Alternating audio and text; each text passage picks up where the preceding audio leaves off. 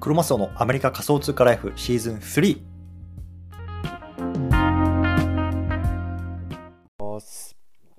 今日はちょっとこれからフライトがあるので、サクッと撮っていきたいなと思うんですけれども、何話そうかね。もうちょっとこれボタンを押して全然考えてないんですけど、チャット GPT-4 かな、GPT-4 か。どうですか、皆さん触ってますか？でね、これちょっとさっきねツイートバーって見てたんですけど、もともとね GPT-4 って確か一昨日アナウンスされて、その当時はね使える人っていうのは、有料プランかな、チャット GPT プラスっていう月額$20のものに課金してる人しか使えなかったんですけれども、どうやらねそろそろウェイティングリストを開放のねメール通知とかっていうのがね来てる人いるっぽいですね。なので、メール通知とかをちょっとね確認してみてください。もしかしたらもう使えるかもしれないです。ほんで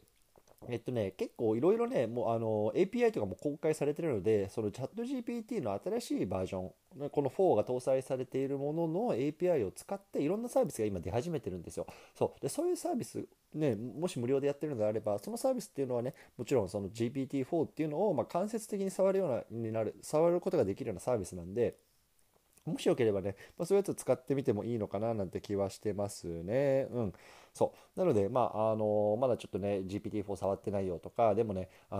まだ課金もしてないしウェイティングリストも連絡来てないよってことは、そういうのをちょっと触ってみるといいと思います。例えばGPT-4 搭載サービスとかって検索すると、多分ねもう何でも出てくると思います。今のこの時代ね、めちゃめちゃ早いなと思いますね。で昨日ね、パジさんっていると思うんですけど、NFT 界隈で有名なね、あの人のボイシー聞いていて、確かになと思ったことがあったので、ちょっとこちらでね、共有したいなと思います。でそれ何を言ってたかっていうと、簡単に言うとね、今はね、焦って AI 触ること触る場面じゃないと僕は思う的なね、僕はニュアンスを感じました。つまり別に今ね頑張って AI 触る必要ないよって彼は言ってたんですよ。でどういうことかっていうと、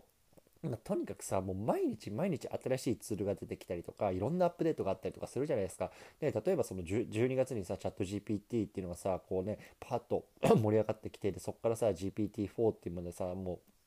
う3ヶ月ですよ。3ヶ月の間にさ、こう今までね、やっていたものっていうのがガラッて変わってしまうと。例えばさ、今からね僕もそうだけど AI 勉強しようっつって勉強し始めて、シコ勉強して、ようやく追いついたなって思ったらさ、もうさ世界は違う方向に行ってるっていう、そういうようなことがねもう本当に起きてるわけですよ。なのでもう頑張って今勉強してることっていうのが、もうちょっと無意味になりつつあるような世界になってるというような感じなんですよね。なのでもう多分この流れっていうのが一回落ち着く時が来るだろうとね。それは例えば分かんない、1年後なのか2年後なのか5年後なのか分からないけれども、一応その水面下でざっくりしたマクロの方向性は追っとくけど、やっぱりミクロのところっていうのはあまり追わずにね、例えばどんなツールが出てるとかさ、どんなね機能がね搭載されたとかさ、そこはちょっとまだミクロすぎるで、大きな流れだけざっと置いといて、一回落ち着いた時に一気にね勉強したら、キャッチアップとかっていうのも容易じゃないかっていう話をしてたんですよね。でそれはね、すごく確かにそうだなと思ったんですよね。やっぱり僕なんかもさ、もう1日2日さ全然作業できない日とかあるわけですよ。やっぱりそうやってさなった時に新しいものを探そうとするとさ、1日2日前にもう仕入れていた情報っていうのはすごく古くなっていて、めちゃめちゃ取り残された感っていうのがあるって、なんだこれ全然わかんない、焦るなみたいな思うんですよね。でもやっぱりそれってやっぱり今この流れが早すぎるからこそだと思うんですよ。で多分この流れの速さっていうのはどっかのタイミングで一回止まると思うんですよね。 NFT とかもそうじゃないですか。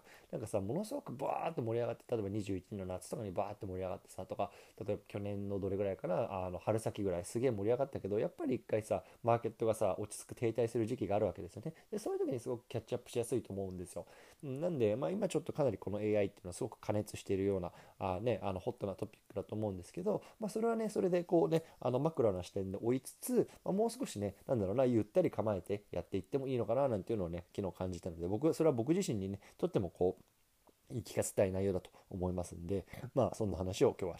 してみましたというような話でございます。はい、ということで、今日はねこれからちょっともうアメリカの方に帰ろうと思うので、まだ全然ね荷物をねまとめてないので、頑張ってまとめて渡米したいなと思いますので、よろしくお願いします。またねちょっと落ち着いてからちょっと撮り直したいなと思いますのでね、引き続きお願いしますというところで、今日はこの辺りにしたいなと思います。皆さんもね良い週末をお過ごしください。ではまた。